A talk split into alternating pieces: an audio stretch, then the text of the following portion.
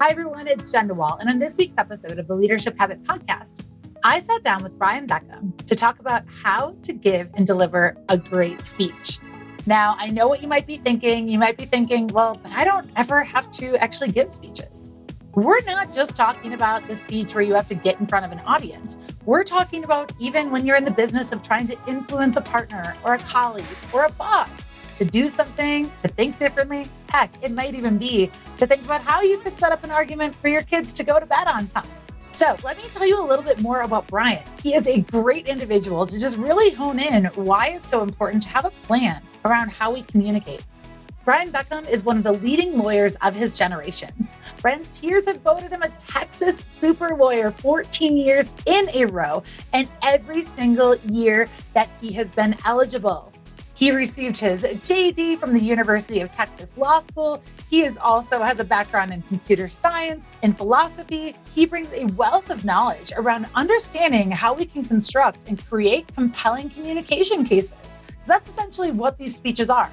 So I hope you enjoy this conversation as Brian shares with you more insights, techniques, and perspectives so you can deliver a great speech.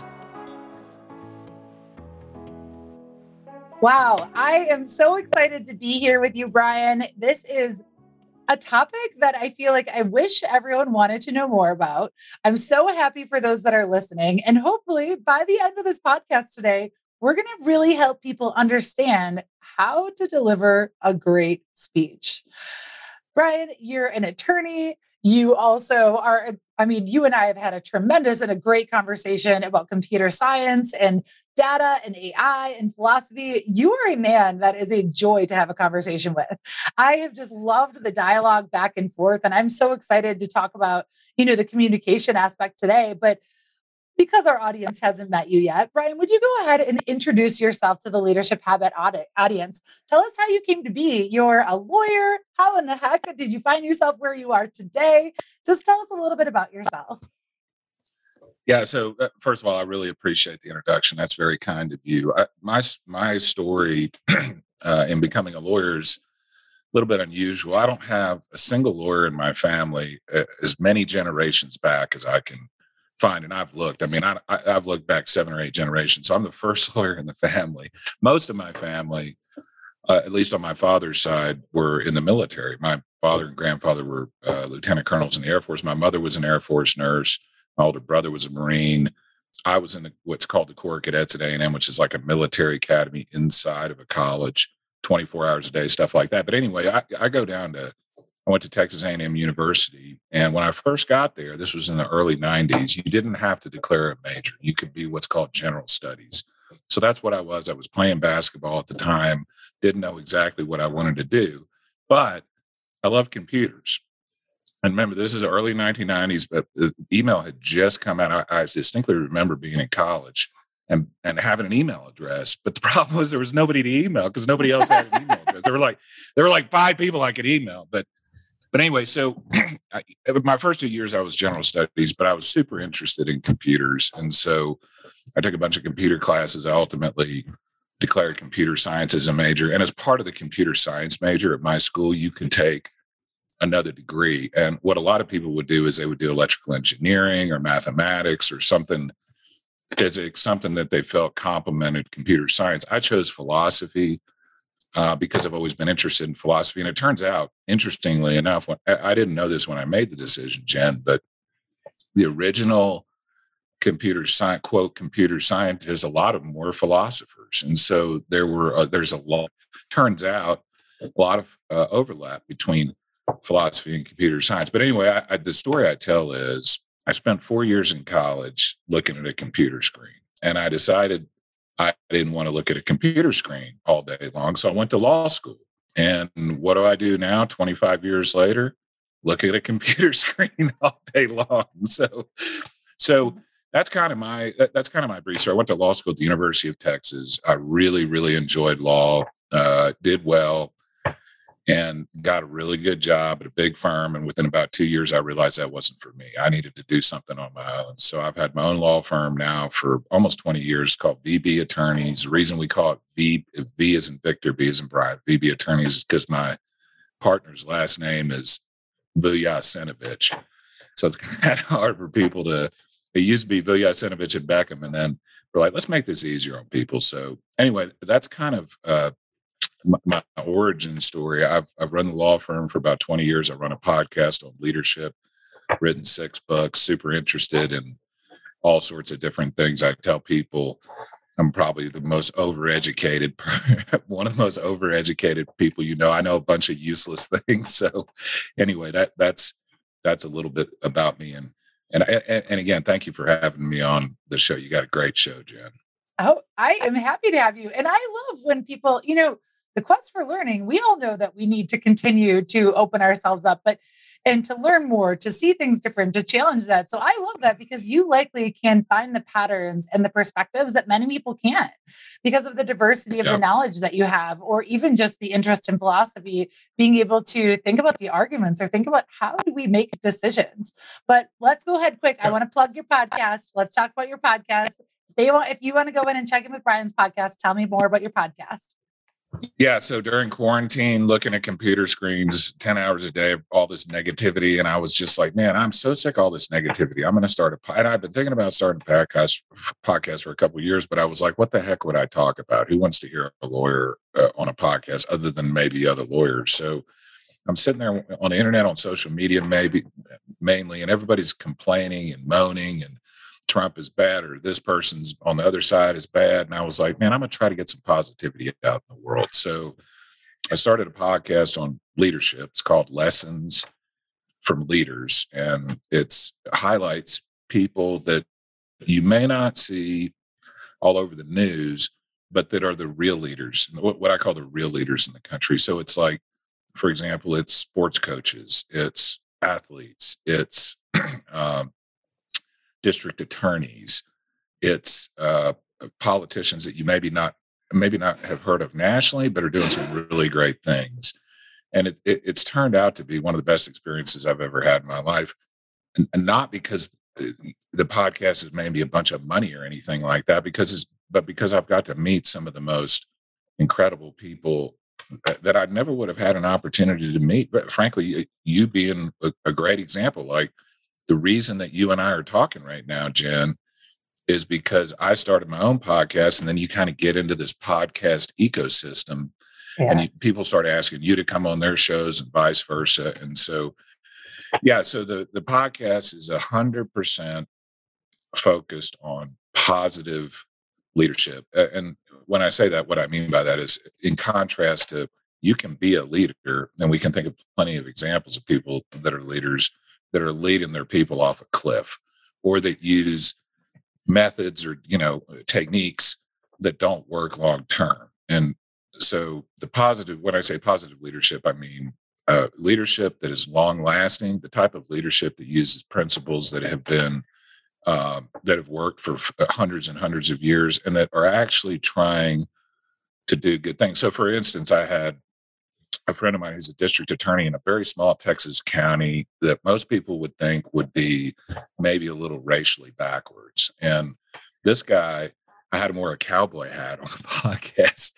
This guy started, this was right after the George Floyd incident. I had him on the podcast, and he started this program in his county, which basically allows a minority community to come in and serve as like a grand jury to say, was this a good arrest? Are, are there things about this that maybe we should look at? But it but it's it's the type of thing you would never hear. You don't hear about this on the news because it's a small Texas uh, uh, county. But uh, this guy, Dusty Boyd, uh, is a leader and a positive leader. So that's that's kind of just one little example of the types of things that I kind of try to highlight uh, on the podcast. Well, and I love that because we're talking about today how to give a great speech. And podcasting yeah. has so many parallels between speaking, right? We know it's obviously public speaking in, in a different format. Maybe there's more dialogue, but I know we're going to talk about some of the ingredients of maybe what makes a compelling podcast, but really what what makes a compelling speech because if we're in the business of leadership, we're in the business of influencing others.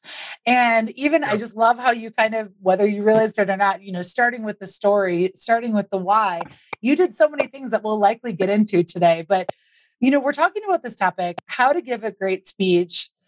you would think that with the amount of years that public speaking has been around that we would have mastered this right that everyone's walking around feeling more confident or that no one is sitting through a meeting anymore that doesn't have purpose or that we're bored or checking our watch. But when you start to think about you know the elements of how to give a great speech uh, why do you think that this is so important? I mean in your work as a lawyer i imagine you have to be able to like really paint the story see the observations but i want to hear from your words.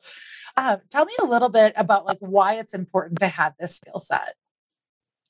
Yeah so as somebody who has thought about uh, technology and, and by the way my my uh, focus and philosophy was ethics and morality and things like that. And so, I, uh, what, what I when I look at technology, one of the things that I think about and look about that and look at a lot is like, what's the what's the future going to look like? Like, how do, how is technology going to change what we're going to do in the future? I've got three kids, so that's one reason I'm really interested in this.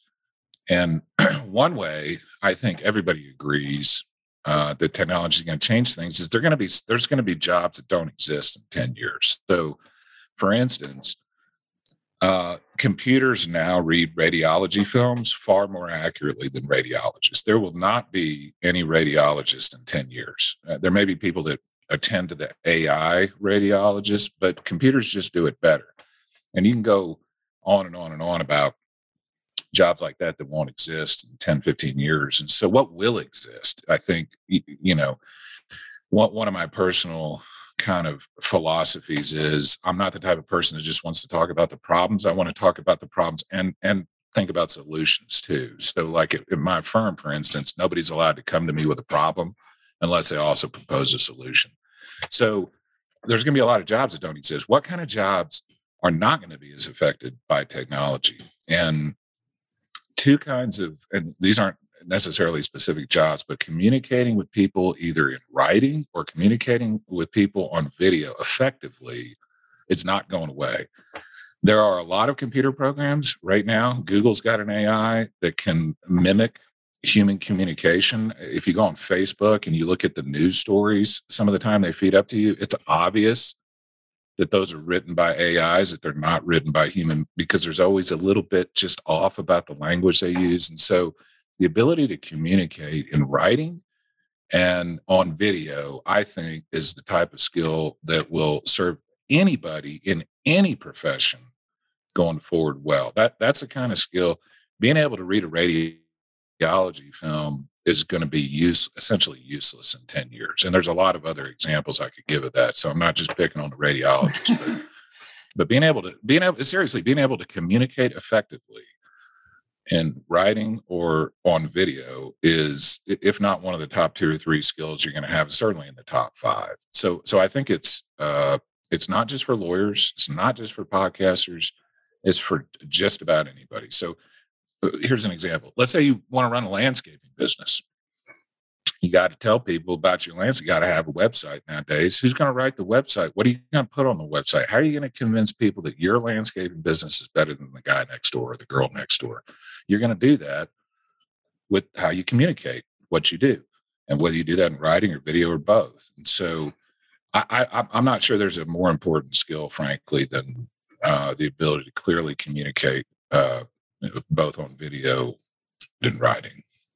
Well, and I I am in total agreement. But you every time I talk to you, it's either things land differently or I just I, I just love it because even talking about that in the era where the future of work is here, we know that artificial intelligence or AI is going to impact the way that we do our business.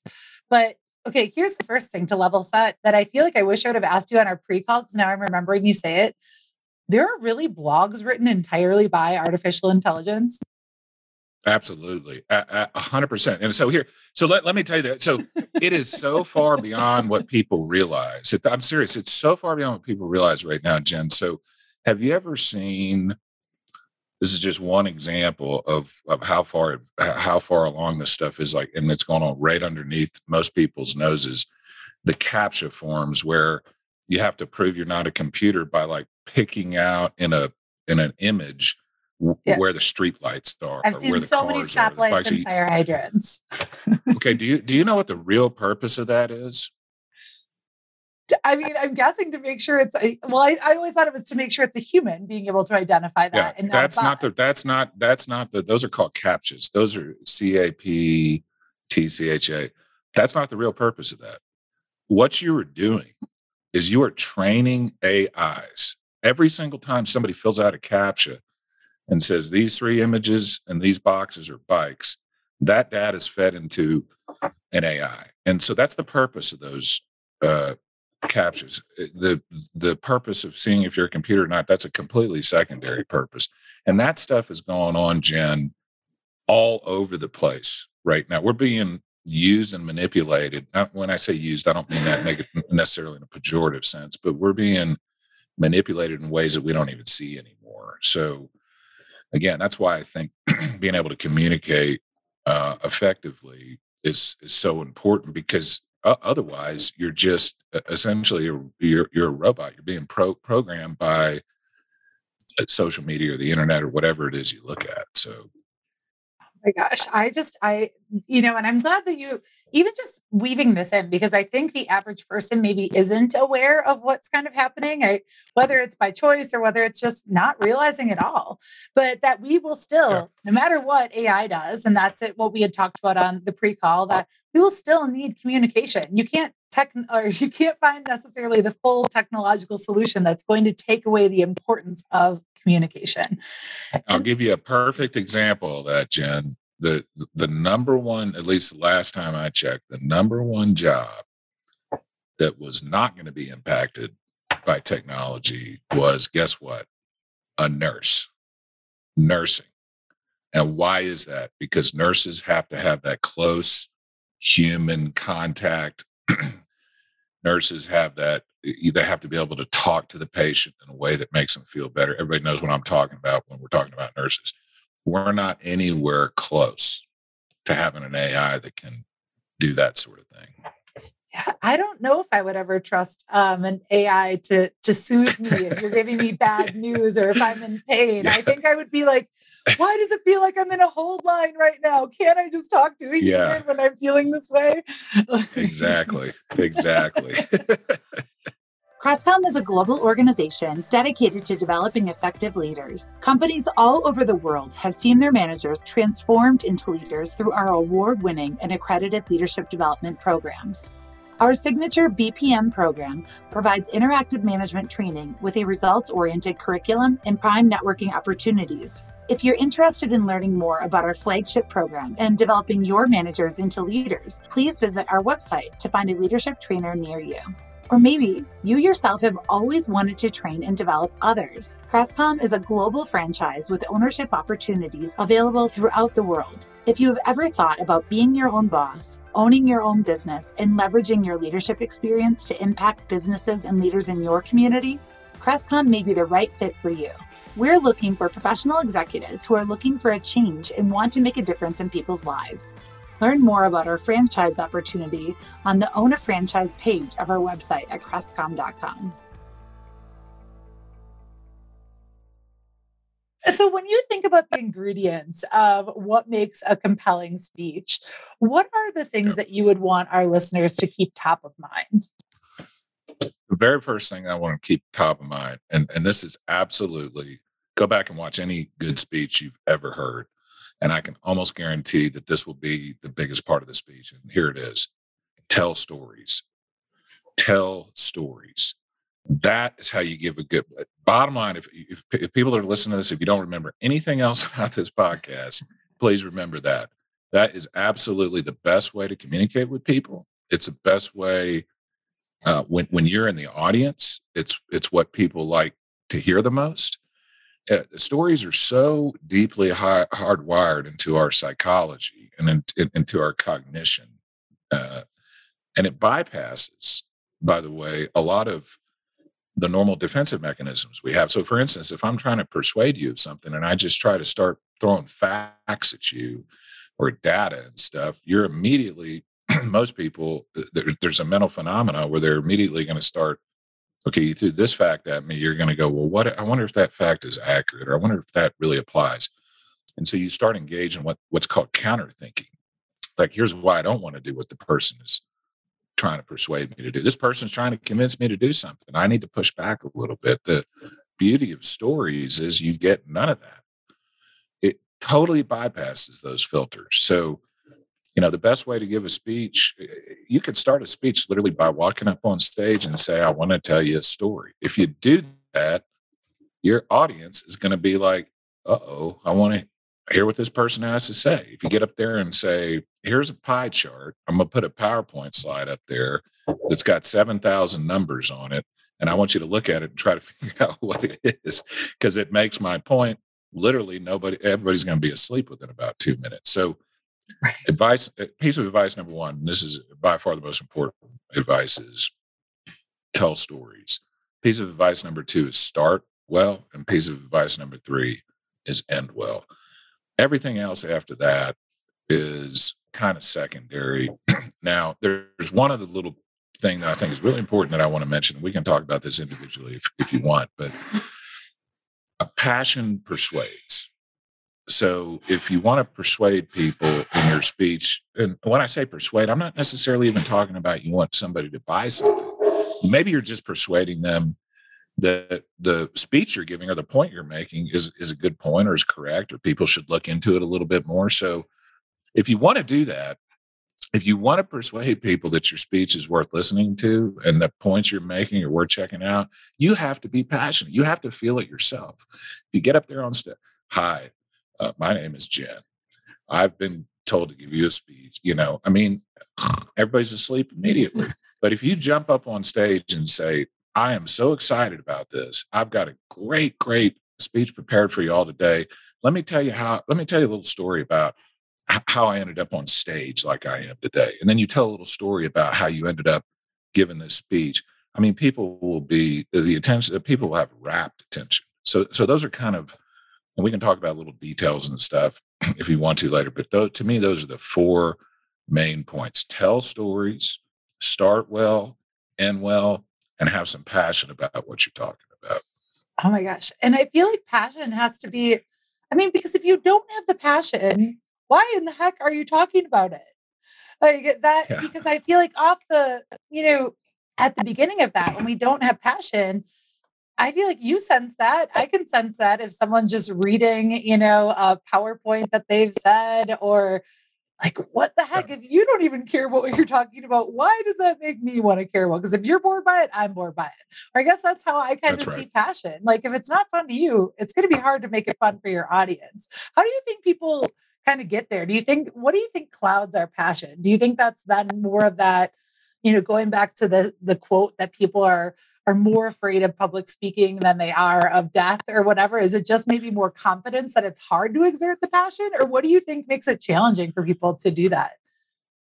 I don't, I, you know, I would say that probably would be a couple things. One, one of which obviously you just brought up would be nervous. Sometimes it's hard to be passionate about things when you're nervous. And a lot of people, are really nervous when they give speeches. I've been giving speeches and I've been doing jury arguments for over 20 years now. I still get nervous before I have to give a speech. And some people it's it's almost debilitating. They get so nervous. So that's that's probably part of it. Another part of it is, you know, in, in this corporate world we live in, maybe there's times where people are assigned to give a speech on a certain topic that they may not intuitively or innately feel passionate about. And so, what I would tell those people is find something about your topic that makes you excited. Because again, giving a speech, you're asking a lot of people. We were talking about this right before the podcast, Jenn.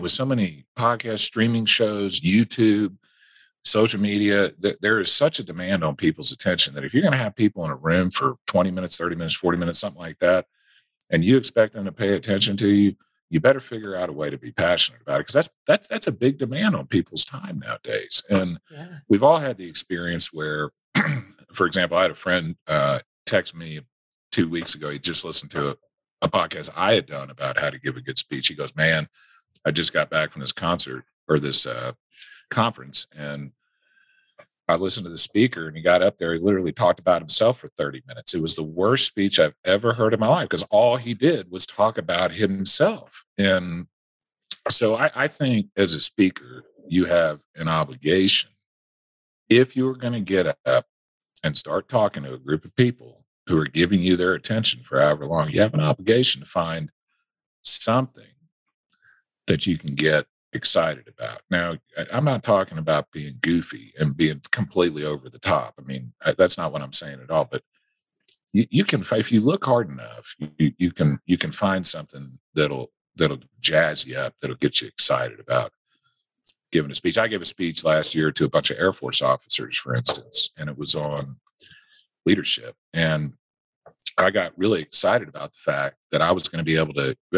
Basically, the speech was the, the way I did it is I said I'm a trial lawyer, so I'm gonna I'm gonna give you a I'm gonna do a trial for you, and I'm gonna call witnesses, and the witnesses are to be people that were on my podcast, and I'm to try to prove to you that they're basically five principles of leadership. And so I use the podcast, like clips from the podcast, people talking about different leadership principles to prove my point. But I was able to get super fired up about that because I'm talking to these US military men and women who I have a great affection for. And I'm giving a speech about a topic that I was able to I was able to turn this speech uh, into something as a trial lawyer that I get really excited about. And that's trying to persuade people in trials. So there's a lot of different ways to do it, Jenn. Uh, but but you have a response. It, if you're if, if your answer is I'm just not that excited about giving the speech, then my response to you would be either find a way to get excited or don't give the speech.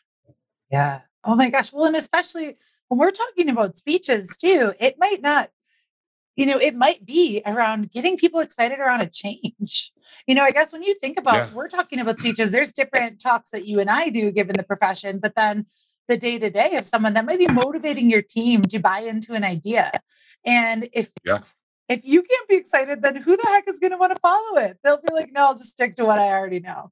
But I think yeah. you said something that is so important that a lot of people, and I'm not even sure how it happens, but I think a lot of people lead with themselves. Let me tell you about how this impacts me. Let me tell you all about me, me, me. And that is the fastest way for me to be like, do you do you want someone to listen or do you are we saying this out loud just so you can know that you're talking um you know because it's it's hard when you have someone that's constantly making it about themselves which i feel like comes down to maybe how you even start like making sure that you even see your audience because one piece of advice i got and maybe this is what you meant with how we start, like starting strong.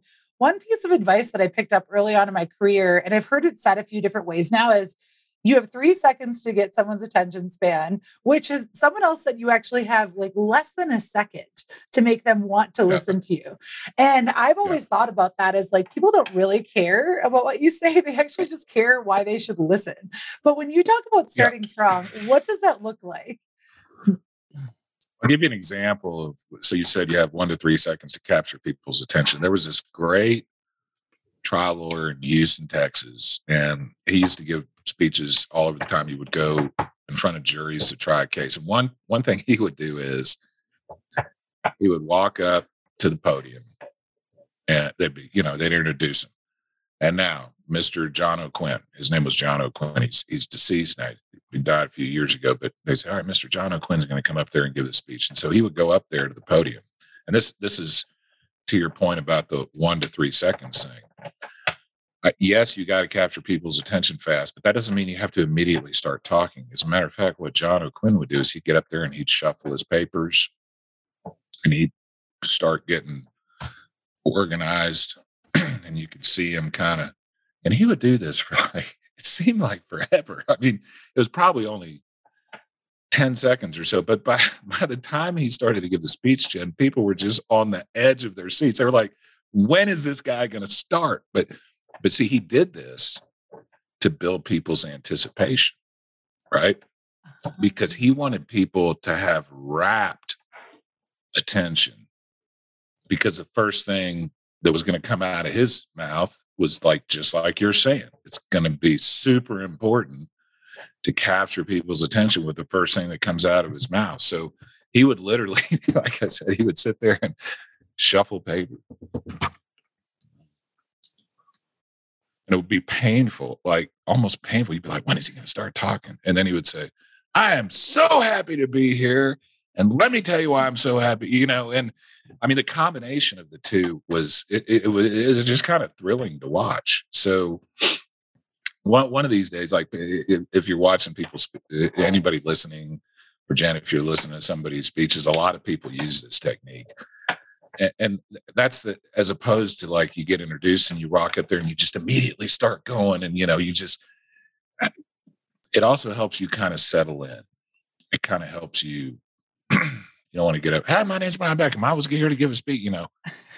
It kind of helps calm you down too so you walk up there you get everything in I do this too, by the way. I don't do it quite as long or as painfully, but I like to catch my breath, kind of get my, if I have some notes or something, kind of get them adjusted, kind of look up at everybody and then go. And, but you're, to your point, the first things out of your mouth uh, better be pretty dang good.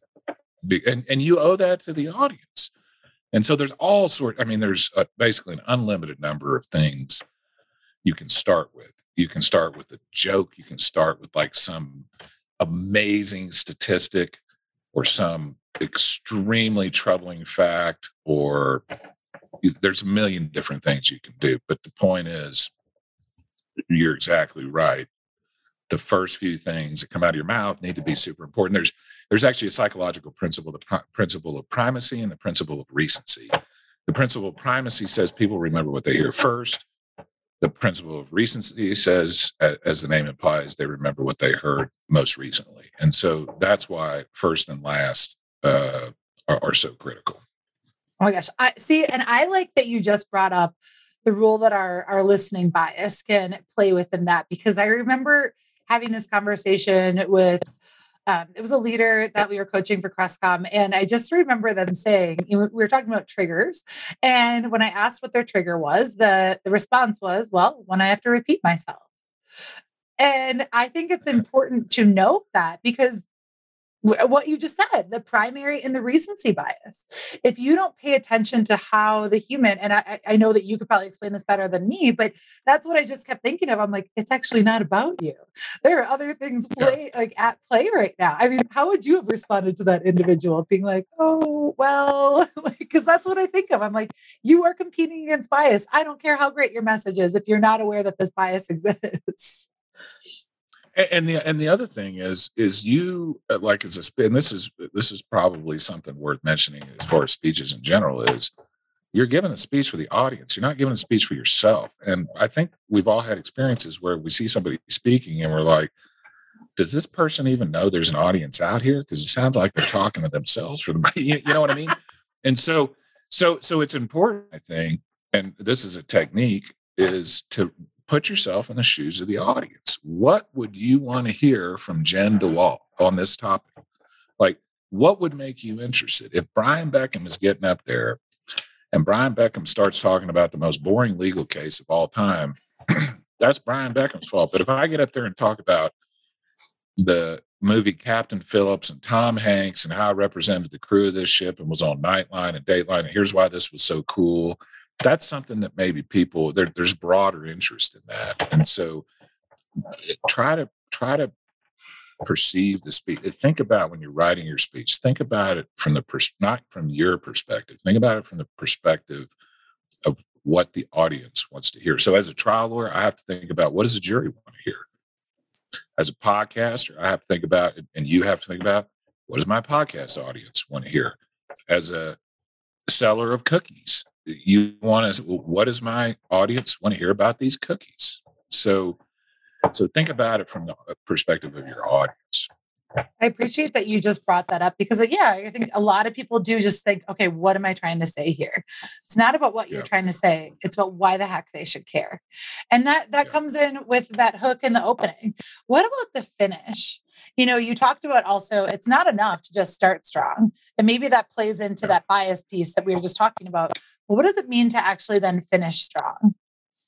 So there's a, again, it's just like the beginning. There are an unlimited number of effective ways to end a speech. And so when I talk about, I'm going to talk about a few now, but it's certainly not an exclusive list. The, the, the, the overarching point, Jenn, is you have to spend the time on the beginning and the end. You probably got to spend more, frankly, a lot more time on the beginning and the end because they're so important. But there's a lot of different things you can do. So, for, for instance, again, as a trial lawyer, what I might do is I might try to inspire the jury at the end of my closing argument to do something for the greater good of the community. I might say something like, this is maybe the only time you'll ever have an opportunity to have as much power as you have. You have more power right now than the judge on the bench, than any politician. This case is yours. This person's life is yours. And when you go back there, you have an incredible opportunity to make a difference in this person's life for the next 40 years. And you, you so you would give the, you would try to inspire people in, in, a way. So that's one thing to do. The other thing to do is to challenge people. to you know, you might give a speech about, I don't know, pick the topic, global warming or whatever you want to pick. And at the end of the speech, you might say something uh, to inspire people to go check out. Uh, so if you're interested in how you can uh, help with this problem, here are five or different different uh, websites you can look at, and and and here's what I would leave you with as a challenge to the audience on this issue. The, the other thing a lot of people do is, and this is actually almost a cliche in the speech making community, is say what you're going to say, say it, and then say what you just said. And so that's not to be repetitive, but at the end of the speech, you, you, you might want to say, so what I did in my speech, for example, to the Air Force people is I said, I'm going to put on a trial. And at the end of the trial, I, I told these Air Force officers, I said, you're going to be the jury and you're going to vote on whether I prove my case. And I was a little nervous about doing that, Frank. I didn't want to lose my case when I had no opponent. but anyways, anyway, at the end of the speech, I said, I said, all right, now we're going to vote. You're the jury. Did I prove my case to you? And I, uh, I got a unanimous verdict. So that was good, especially since I had no opponent. but, but, but, but those are just, again, those are just some examples of, different way. It, the, the point is not there's not any particular specific way to end a speech. There's uh, there's a ton of different ways to do it, and I'm not saying any way is better than the other, any way is worse than the other. The point is you got to think about it, and you got to spend the time on it. And a lot of people don't do that, and and so really, really, when you're giving when you're when you're constructing your speech, really focus on the beginning and really focus on the end. The middle kind of you know, frankly, usually kind of takes care of itself for the most part. It's the beginning and the end, I think, that differentiate a good speech from a great speech. So, do you have any advice, Brian, on like even how to think about the structure of it? Uh, not the structure in terms of what you just said of like how we, you know, start and begin, but would you recommend maybe starting with, you know, what are you trying to get them to do? Like, what's the problem? Yeah. And then what do you want them to do as a you know, as a result of hearing you? Like, do you have any simple questions you ask yourself before you go up there to kind of level in to make sure you're you're creating a compelling case or, you know, a structure for them to follow? Yeah, so you you could you you could certainly get up there structure wise and say something like, uh, I mean, let's pick our. I, I don't know what the topic would be, but you could get up there and say, "Here's what I want to prove to you today, or here's what I want to persuade you of today. And at the end of the speech, uh, my goal is to persuade, persuaded you of X, Y, and Z. That's a good technique because it's like uh, when you hear somebody do that, you're immediately going to be like, hmm, hmm, let's see if this person can actually do what they say they're going to do, right? And it kind of gives you a little roadmap.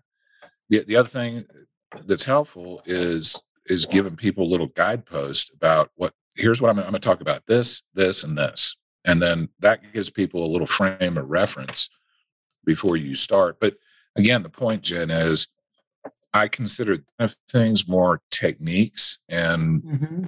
the, the, and there's a million different techniques that we could talk about, none any better than the other. It's the overarching principles that I'm more interested in, like telling stories, starting and ending well, uh, having passion about uh, about your topic. Those principles apply across any speech you're giving, and that's why I think it, it's important. You know, we could we could talk about take specific techniques for days and days and days, but the, it's the overall structure. I think. No, and the structure is starting anyway. Yeah. That's so helpful. And but yeah, because depending on the nature of the topic, the type of communicator we are, um, maybe our role and who we're talking to, there are going to be a lot of variables that will open themselves up to different techniques that might be more or less effective. Brian, I've loved yeah. our conversation and I like the anchoring point of the structure of thinking about really understanding. And I know it wasn't necessarily this order, but your passion. Like you have to find your source of passion and energy around it. Otherwise, your audience is not going to mind for it throughout your presentation if you can't present it to them. And then yeah, also right. thinking about using the stories and how we start and how we st- how we finish. Brian, is there anything else that we didn't cover today that you think would be really helpful to know as it relates down to how to deliver and give that great speech? Now, the only thing I'll say on this is when we're talking about speeches, I think a lot of people may have this image of somebody standing in front of an audience at a podium giving a formal speech. But these principles apply when you're talking to your 18 year old kid about where you should go to college, or when you're talking to your wife about where you want to go to dinner, or when you're talking to your colleagues about how you're going to get the promotion or your boss, why you deserve a raise. Like if you want to go talk to your boss about why you deserve a raise, you have to give a speech. And so these principles, I, seriously, these principles are, are, apply not just to these formal speech making uh, settings that we think about, but hey, uh, Mr. Boss, uh, the other, I want to talk to you about uh, maybe getting a raise. I want to tell you the other day I was doing X, Y, and Z, and this is what happened, and this is why I believe. And I really love working for the company. I love what I'm doing. I have some, I here's some uh, two ideas I have to make the company better. And uh, all you're giving a speech you're trying to persuade somebody. So the principles that i'm talking about apply not just to a trial lawyer stand in front of a jury or some somebody like uh, a, a, professional like you stand in front of a big audience giving a speech. It applies to every single thing you do in your life where you're trying to persuade anybody. We're all in the business of influencing. We are all there. That's right. Brian how can our audience get in touch with you uh, so I have uh, my law firm is vbattorneys.com. V is in Victor, B is in Brian, attorneys, all one word.com. And then I, I host, I, I'm an photographer and I write stuff and do the podcast. And that website is Brian Beckcom, kind of a funny spelling, B E C K C O M, brianbeckcom.org. And then I'm fairly active on Facebook, on Instagram, and on Twitter under my own name, Brian Beckcom. Brian, thank you so much. And I, I, love again the closing points that no matter what you're trying to do, this is a framework that you can use, whether you're talking to one person or you're talking to hundreds of people. Brian, thank you so much for giving your time, your expertise, your experience. Oh my gosh, you need to check out just have conversations with Brian. I'm telling you, I want to have like an hour long conversation about so many different things with you. Thank you so much for just giving us the gift of your time and expertise to help our audience be better speakers and influencers. Thank you so much, Brian. Thank you, Jenn. It's been a pleasure.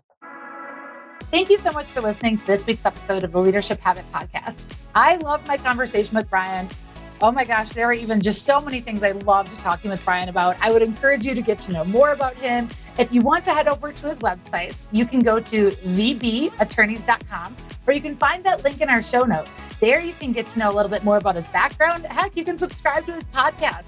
I think the lessons from leaders is an essential one that we all need to hear. If you know someone that listened to this or that could benefit from listening to this, don't forget to share them. And of course, if you enjoyed today's episode, leave us a review on your favorite podcast streaming service. Until next time.